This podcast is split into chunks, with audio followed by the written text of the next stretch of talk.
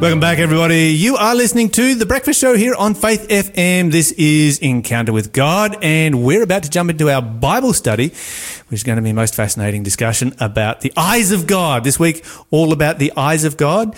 Uh, so we need to, uh, yeah, we, we need to get into that. Now, we have a couple of things to talk about before we get into it. We have a text message coming through. Uh, ooh, let me see here. Uh, this one says, Corruption high places. He who controls the money rules. Power and greed has no limits. It is written in the book of remembrance. Well, the Bible outlines that. The Bible says that very, very clearly. And when we see it happening in our world, this refers back to uh, story that we referred to earlier about the uh, the two cardinals kind of going at each other. Uh, then we have uh, we see the Bible being fulfilled. Absolutely. Uh, another text message. Okay, many years I went to an Aztec exhibition at the Sydney Art Gallery. I went to that one as well. It was Did you? Oh, absolutely. Yeah, you would. Um, I was living in Sydney. Why wouldn't I? No, no, absolutely. Uh, Sydney Art Gallery. It was called El Dorado. Some of the exhibitions looked exactly like modern fighter jets. That's a fact. Ancient civilizations were much more advanced than we believe. I Whether they had fighter jets or not, I don't know, but they certainly had models that looked like them. it's very, very cool. It's like, where did that come from? What were you? Obviously not a bird. yeah. Uh huh. What kind of a creature was that? They they found one actually. Um, they found a model aeroplane in a tomb in Egypt, What? and this was like back in the 1800s before aeroplanes were invented. Uh-huh. And they stored it in the basement of the British Museum. Uh, and it was labelled as bird-like objects because they didn't know what it was. Uh, when they actually found it, made a replica of it, it flies. It's a glider. Amazing. it's a glider. Yeah. No, I totally. I reckon there's so much technology that we just. And, and this and this is the, this is the thing. We had this discussion the other day. You know, the sorry, I butted in. Nah, go. We had this discussion the other day where the further you go back in time, if you just look at masonry, because masonry has survived, mm, mm-hmm. right? So much of the ancient technology has not survived, but masonry does. Yes. Okay, it's very simple. The further you go back, the less mortar there is used to fill the gaps, mm-hmm. to hold the stones apart, and the bigger the masonry, mm. the bigger the stones. Mm-hmm, so it's it's just on a scale, Yeah. and you can you can kind of draw it on a on, on on a scale on a map. You know, this year BC, this year BC, you know, and go back and back and back, and the and the stone pieces of masonry just get bigger and bigger and bigger and bigger. And now we live in a world where we have hydraulics and we have cranes and we have trucks and we have uh-huh. all kinds of technology, and we're like, why would we use a stone that big? Yes. That's yes. too hard to transport. It's hard, too hard to do anything with. What would be the point? What is the purpose of that? Clearly, there was something going on in the ancient world that we just don't understand today Yeah. because, you know, you look at some of these massive blocks of stone, you know, 15, 1,300 tons or whatever they are in uh, Lebanon and places like that, Baalbek. It's like, really? But it's lasted. Well, it's still there. That's the thing. And it kind of gives you it kind of gives you a hint that things in ancient times were not as we often imagine they were. And the simple reality is that men, you know, humanity was very very advanced. When you have, you know, when you are only one step from perfection, only one step from the Garden of Eden, and you're living for a lifespan of nearly a thousand years, imagine what you could learn in that time period and the knowledge that you could acquire uh, in a very short space of time. You know, in the 16, 1700 years it took to reach the flood. And of course, some of that knowledge would have passed down through Noah and his sons. Yeah. Yeah. Yeah. Yeah. And that knowledge is what we are seeing in some of the relics that there are in the world today. Absolutely. It would be It's pretty cool, fascinating. Yeah, oh, so cool. It is so cool. Yes, they call them ooparts. Ooparts. Ooparts. Out of place. Oh, okay. Out of place parts. Where, what, where did this come from? Why is that there? Uh-huh, uh-huh. All right. Uh, where are we? Where are we? Where are we? Bible study time. Oh, before we get to our Bible study. Yes. The end dot digital starts on the Ah. 27th Is that this week? Next week? next week. Next week. America in the end. Hey. That's what it's all about. That's the It's all happening in America right now. Uh, voting has actually started Okay. um, because, you know, you can do your pre-voting kind of thing uh, like we do in Australia. And particularly because of COVID, they've, you know, created all these special systems so that people can vote. So, yeah, it's it, it it's underway. It's happening.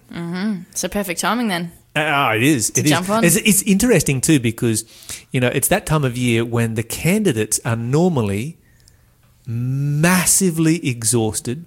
Hmm. They've got no voice because they're giving so many speeches every day, and they're just on this, you know, from from uh, uh, you know from from one location to the next to the next to the next to the next. You know, it took Bill Clinton. I remember like weeks for his voice to come back after the election. I feel like that's unhealthy. Yeah, oh, very unhealthy, incredibly Uh-huh, unhealthy. These guys are just on the road and they're just going from, you know, they, they, they work incredibly hard. Well, COVID, you know, Oh, yeah. we just don't see them doing that. Yeah, yeah. You know, as Biden's hardly come out of his basement and even Trump, who usually has a lot to say, hasn't had much to say. As, as much to say. Uh-huh. yeah, yeah, yeah.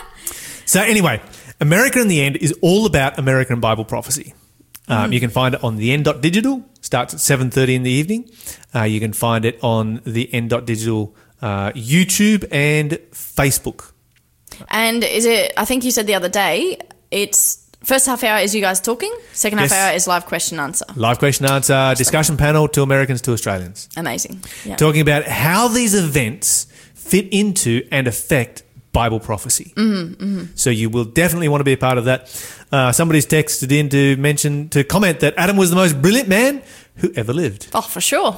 And he was the first man who ever lived. Yeah. And that is, that makes him further back in history than any other human being. Mm-hmm. So what makes us think that we are so smart these days? You know, Yeah. we make it for like 70, 80, 90 years and we think we're pretty good and we learn lots of stuff. Well, you know, 930 years. Man, think you could learn. No. Yes. Yep, that's the one. Well, 969 if you want to talk about uh, Methuselah. I wonder whether any of those guys made it past the thousand. Wouldn't it tell us if they did? Why? They only recorded the firstborns. Oh, that's a good point. But How many? How many? How, how many? What size family could you have oh, if you live for nine hundred years? Yeah, that's true. But the Bible has a habit of recording weird things too. Like, you know how you'll be reading a story and it's like, he was left handed. And, you know, so, yeah, it's true. Did you listen to Kelvin's section the other day? No, I missed it. He did a whole section on Oh, left-handedness he? in the Bible. Yeah, because he Oh, always yeah, does. You know everything yeah, weird, yeah, weird, wonderful, wacky, yeah. obscure, wacky in the Bible. Amazing. It was all about left-handedness. Yeah. But you're right. You're right. There's a lot of people we don't know about. So, Yes, the population of the world. We have no idea before the flood. It could have been uh, significantly larger than what it is now, simply because of the opportunity to be able to reproduce. fully, yeah. Yeah, we just don't know these No, things. the things we don't know. One day we'll find out. Ah, if only we did. If only we did. So many things to speculate about. Okay, let's talk about the eyes of God. And we were talking about yesterday creation and how that how different our worldview is if you look at the world as being created as accidental. Yeah.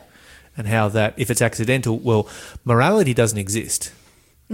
Just whatever you want Yes. morality to be. And society will say that some things are wrong and you'll go to jail for them, but that doesn't mean that you have to feel guilty for it because it's like, well, I evolved. Mm-hmm. Whereas if you accept that the world was created, then morality is a thing. Makes sense. Yeah. There is such a thing as right and wrong. Yeah. Uh, the only morality for a true atheist is anything that improves your ability to pass on your genetic material. Mm-hmm, So truth, true atheism is one hundred percent selfish, And I was whereas thinking there's. Christianity is kind of the opposite of that. I was gonna, no, I was just going to say what you're saying. There's really no purpose or place for really any emotion at all. Because if you have, yeah, like if you kill someone, you just never feel guilty because it's just like, you well, just there's, there's no. I'm clearly the stronger, stronger of the two. Like, that's right, and, and and what would be wrong with killing them is just a chemical change taking place. oh, yeah, that's a big rabbit hole to go down. It is. It's all it is. Is like, well, I'm going to enact a chemical change in your body right now. Bang. Uh-huh, And that's all there is to it, from an atheist perspective. You're listening to the Breakfast Show podcast on Faith FM. Positively different. It's actually a very moral thing to do from an evolutionary perspective because it is strengthening the gene pool. yeah, yeah, yeah, yeah. Yeah, Interesting. it is. All right. An atheist looks at a rainbow in the sky and sees nothing but a natural phenomena. Mm-hmm. Has no meaning other than that which humans decide to give it. In contrast, someone someone eyeing it from a biblical worldview sees not only the natural phenomena, which we see, the water and the light interacting, but a reaffirmation of God's promise not to destroy the world by a flood mm. and a reaffirmation of God as being a covenant keeping God, mm, a God who mm-hmm. keeps his word. Yep. Because 4,000 years later, and the world has not been destroyed by a flood. Yes. Ah, yes. All right. So, and that's just one, you know, example that we have of how differently an atheist and a Christian will view the world when looking at the world through the eyes of God. Uh, interesting quote right here. How great the condescension of God and his compassion for his erring creatures in thus placing the beautiful rainbow in the clouds as a token of his covenant with men. It was God's purpose that as the children of after generations should ask the meaning of the glorious arch which spans the heavens, their parents would repeat the story of the flood and tell them that Most High had bended, bended the bow and placed it in the clouds and as, as an assurance that the waters should never again overflow the earth. I grew up in a Christian home. Mm, same. I grew up looking at rainbows and finding it impossible to look at a rainbow without thinking about God's promise. Do you feel like you continued that as you grew up though, or was that more when you were a kid? No, I still I, I saw a rainbow driving back from Sydney the other day. And the first thing that went through my mind was the promise of God. Yeah, that's awesome. Yeah. You just can't not. You know, when you grow up with it, it's just like it's, it's part of you who you are. Yeah. Why you don't?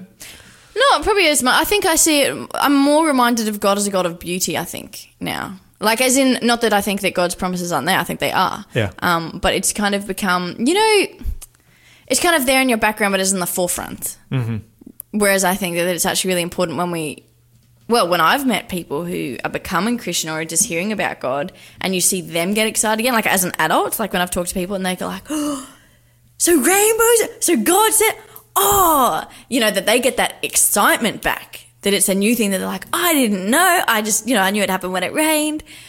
And so I probably don't have that same, most adults probably don't, but that's probably a good reminder when I see that. I'm like, yes, God keeps His promises. absolutely. Somebody texted in to, to make an interesting observation. How do unbelievers have a conscience? Because human beings automatically know what is right and wrong. Well, I'd say God put that in our heart though. Ah, but if you're an unbeliever and you don't believe in God, how do you have a conscience? What is the evolutionary Uh uh um, model for having a conscience?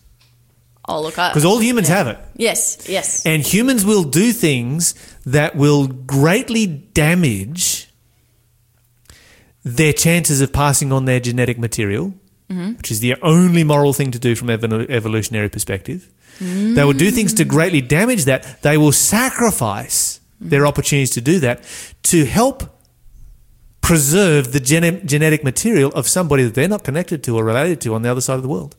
yes. Where does that come from? What's the what's the evolutionary, evolutionary- model for that? Look, I don't think there is. There is none. there is none. It's a very very astute uh, observation right there. oh, yes, yes, very, uh. All right, so we've got some Bible verses we need to look at. Ephesians chapter six and verse twelve. We've got some questions to answer. Uh, truths are found in the following text and help can better help us understand the reality we exist in. So we're going to look at the reality that we exist in. Ephesians chapter six and verse twelve, please, Minnie. For we are not fighting against flesh and blood enemies, but against evil rulers and authorities of the unseen world, against mighty powers in this dark world, and against evil spirits in the heavenly places. So we started off in our news section by talking about aliens. Mm-hmm. Does the Bible speak about aliens? Oh, it does, I think. You just read about aliens. Read that Yes, verse again. Yes, but, but not in the way that we would talk. We would typically Not in the science being- fiction version. No, no. But as far as other beings, Absolutely. absolutely. Absolutely. That's right. This is talking about evil rulers and authorities of the unseen world, evil Okay. spirits in heavenly places. And and I want you to think about this for a moment because you know science fiction has created this whole you know alien sort of uh, you know life that is out there. The Bible very very clearly speaks about it. An alien is anyone who is or any living thing that is extraterrestrial. Mm, Who doesn't live on this earth? Who's- This earth, this earth is not their home. They're from a different part of the universe. Yes. So at the very least, there are lots of angels, both good and bad, uh, apart from God Himself, and all of them are aliens. They are alien to this earth. Yes. It's like you know somebody who is a resident alien in Australia. Yeah, yeah, yeah. They're from a different country. It doesn't mean they're from a different part of the universe and and um, you know have long faces and green skin. Yeah, yeah, yeah. yeah, yeah, yeah, no, totally. Yeah. Yeah. So the Bible speaks about aliens. Uh, were aliens involved in the Nazca lines? Probably. Mm. And let me say Connection why I say that. Let me say, say why I say that. I think it would be, at the very least, hmm. it would be almost impossible to believe that the Nazca lines were not connected to the Nazca religion. Yes. Yep. I agree with that. Now, maybe it was just secular art, artwork.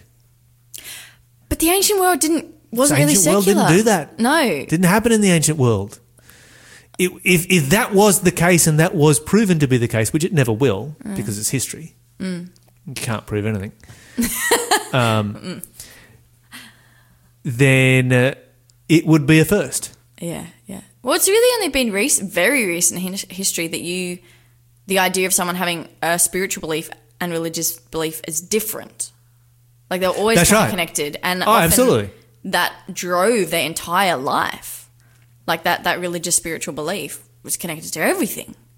That's right. I was um, just chatting with somebody yesterday who um, had a work issue, and in their work issue, um, you know, they were looking for, you know, certain conditions in their workplace. Uh, as a result, what they wrote down was um, for personal and religious reasons, uh, and reasons of religious practice, or something like that Yeah, and their boss wanted clarification on the personal. And this person was talking to me. Is like, okay, how do I how do I separate personal from religious? Mm-hmm, mm-hmm. Uh, it's it's personal because it's religious. Yeah. It's religious because it's personal. But it's true. The secular world does separate the two. yeah, yeah. It's like, okay, this is religion, and this is you know your culture, and these things are separate from each other. No, it- particularly in the ancient world, they cannot be separated from each other in any way, shape, or form. And uh, my personal experience with God is very much a part of my religion. Yeah, yeah, yeah, totally.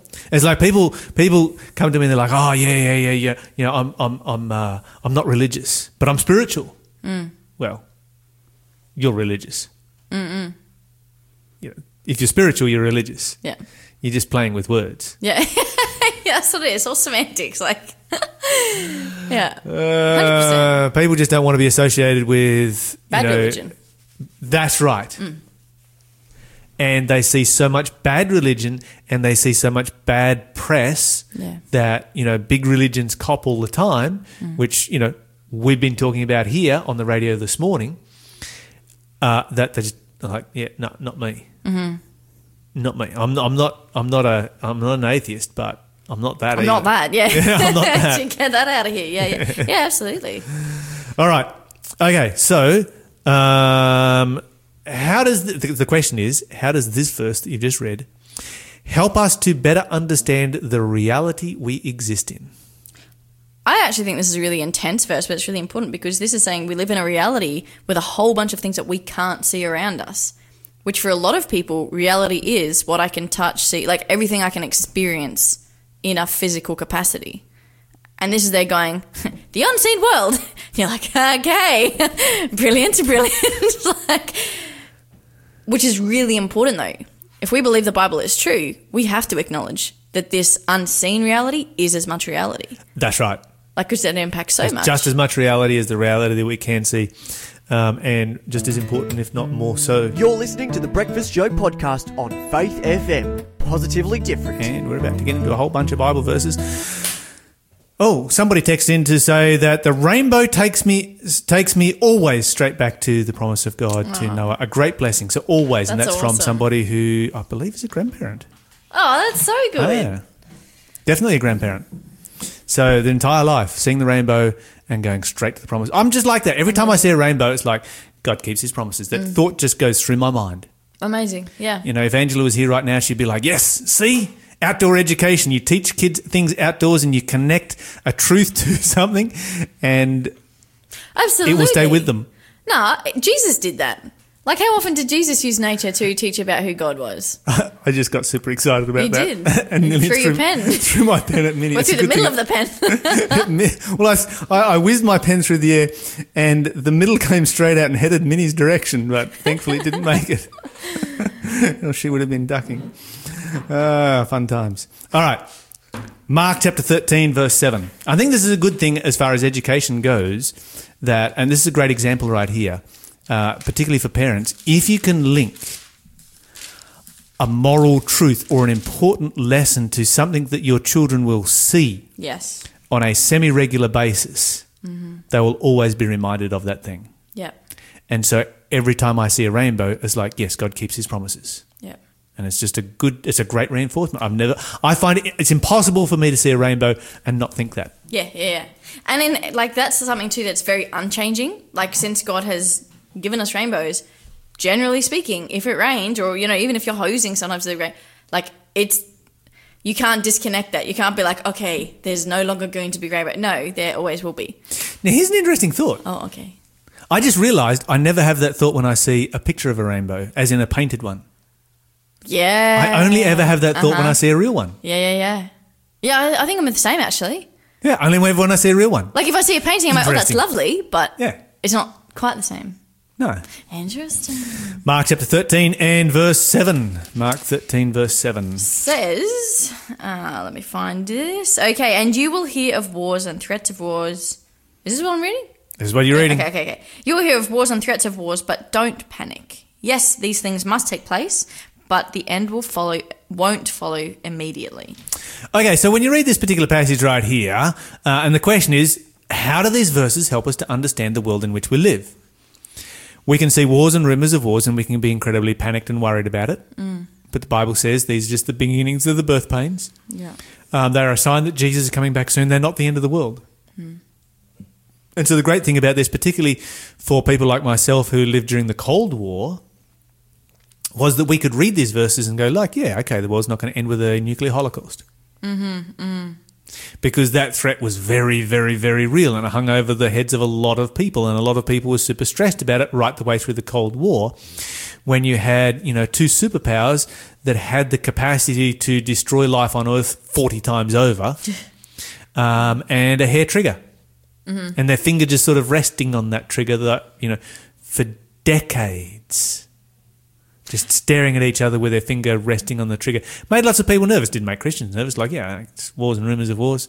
But that's a The really good yet. point because I have quite a few friends who are like, mm, I don't know, early twenties ish, we'll say, um, and that's something that, that oh, I was I was talking to someone a few years ago, and they were talking about there's hundred percent going to be a World War Three, and it's going to kill us all. You know, they were just like convinced, and like, are you seeing the world? And now they actually were right in saying that there's, the world is a mess. Like Yes. they were actually seeing what I also Yes. believe, but having having that different mentality of what it all means and what the end result is shifts a lot. Really, if you're like, okay, we're all going to die, that's it. The governments, they're just going to go full corrupt. We're going to kill us all. Or my belief is to go, man, Jesus is coming back. Like he knows what's happening. He's got us. Now I don't know how that looks. I don't, you know, I don't know all of the details, but there's still that like that bit of hope in it. You know, there's that. Do, do you know what I mean? I, I don't think I'm being very articulate, but No, I know exactly what you're talking about. and that I changes very a lot articulate. about how we live. Like Yes, because we see the world through the eyes of God. Mm-mm. And this is what the lesson is all about. Mm. We see the big picture. Uh, you know, I've got friends who believe that you know half of the world's environment will be gone in 80 years' mm. time, and that could be true. I don't know. Mm-hmm. You know, global warming is going to make the equator uninhabitable. All of this kind of stuff.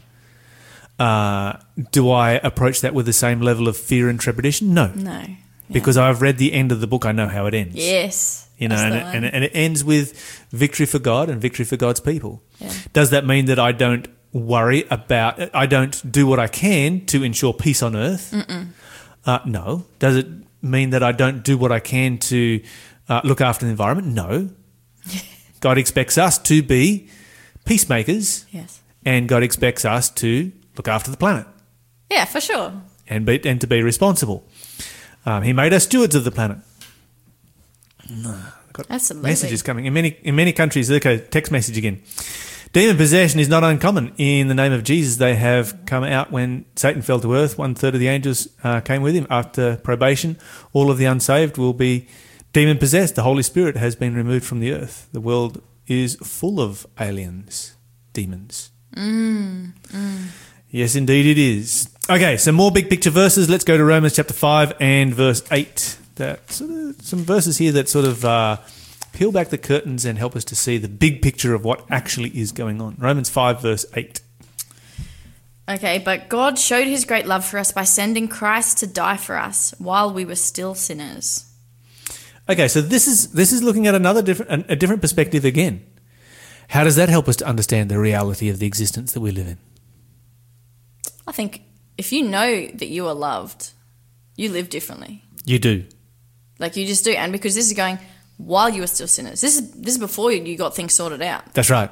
So if you're in a space currently, or you see people currently that you're just like, man, this is not good. How can we be fixed? Like, you know, this, you don't have to live despairing or live overwhelmed. Now, it doesn't mean you won't have feelings at times of that potentially. But if God is going, no, no, I, I know. And I kind of think, you know, the, the darkest and worst places in your life, for me, sometimes it's been helpful to be like, you know what? It's for this that Jesus died for. So if in this space he went, no, no, she was worth it, then why not come and just spend time with him? Do you know what I mean? I so, do. so for me, that actually changes the daily if I'm in that space. And then for the days where it's awesome and I'm like having these great devotions and, you know, all the things we've got, it's just like, okay, this is actually still a grace of God. like, let's just not let that go to your head. Like, this is still just the nature of who God is. Uh, absolutely. Let's go to uh, while you're there, Romans 8 verse 28. Okie dokie. So we have. Actually, I think this is a great verse. We know that God causes everything to work together for the good of those who love God and are called according to his purpose for them. Yeah, this is one of those verses that you really do need to memorize. That's a pretty good one. because sometimes things go really, really south, really badly, and it's like, okay, what do we do right now? That's when you come back and quote this verse right here. Uh, Ecclesiastes 9, verse 5, another one. For the living know that they will die, the dead know nothing, and they have the re- any more reward. The, even their name is forgotten. Therefore, whatsoever your hand finds to do, do it with all of your might. Lots of verses here that help us to understand the reality that we live in. You're listening to the Breakfast Show podcast on Faith FM. Positively different. Now it is time for. Question of the day. Okie dokie. So this was um, sent in by a listener. So the question is I've heard it taught that a woman in prophecy symbolizes a church. In Revelation 12, a woman gives birth to a child who seems to be Jesus. How can the church give birth to Jesus? Didn't the church come after Jesus? That's the question. Okay, so if you look at Revelation chapter 12, you're going to find that uh, it begins in verse 1 There appeared a great wonder in heaven, a woman clothed with the sun, the moon under her feet, and upon her head a crown of 12 stars. This is clearly a symbolic woman. Uh, you can't look up into the night sky and see a woman standing on the moon and clothed with the sun with 12 stars around her head. Uh, so this is very, very clearly symbolic, highly symbolic. Um, she, being with child, cried, uh, travailing in birth, pain to be delivered. There appeared another wonder in heaven, and behold, a great red dragon, having seven heads and ten horns, and seven crowns upon his heads. Now, the reason I'm pointing this out is because there are those who will say, well, the woman here is clearly Mary because Mary gave birth to Jesus Christ, so this is a prophecy about Mary. No, you will never find Mary uh, standing on the moon. Neither will you find Mary in conflict with the great red dragon. Uh, this is symbolic language, and so to understand the po- prophecy, you must decode the symbolism of the prophecy. Throughout the Bible, a woman is a symbol of a church. We've got a multitude of uh, verses that support that. And it is a symbol of the church both in the Old Testament and the New Testament. Now, the que- person has asked the question doesn't the church post date Jesus Christ? No. The church began in the Garden of Eden. Mm. That's where the church begins, and the church runs right the way through. Just because the church has different names and different forms does not mean that the church doesn't pass all the way through. Mm. And so God's people in the Old Testament, the nation of Israel, was God's church. And what's interesting is not only is the church in the New Testament symbolized by a woman, but God's people in the Old Testament are symbolized by a woman. Yes. Over and over and over again, God addresses his people, his nation, as his bride, as a woman. Uh, and you'll find this, you know, just repeated right throughout the Bible. And so, uh, did Jesus come from the church? Yes. Absolutely, he did because he came from the nation of Israel. If he'd have come from the Roman Empire, well, he did kind of come from, but if he'd come from, uh, say, the Italian peninsula, where you know this was the where, this was the headquarters of Rome, there was nothing about God's church there whatsoever at all, then the prophecy would have failed. And if he was born to parents who were Roman and not Jewish, the prophecy would have failed. But because Jesus is brought forth from God's church, which was God's people, which was the Jewish people, if you wanted to find salvation, where did you go? In those times, you went to Jerusalem and you accepted the Jewish faith and became a Jew, a spiritual Jew, not obviously a, a, uh, a, a, biological Jew, but you Yes. became a spiritual Jew. You were what was called the proselyte. There were many, many people who were proselytes.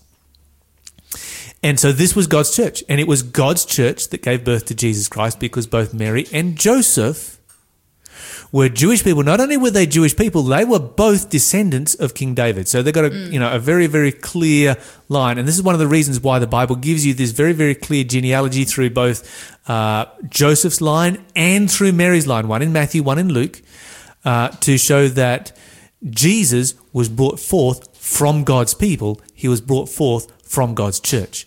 Then the Bible says that the woman fled into a wilderness for 1260 years. Uh, obviously, Mary never did that. Yes. Thanks for being a part of the Faith FM family. Join our community on Facebook or get in touch at 1 800 Faith FM.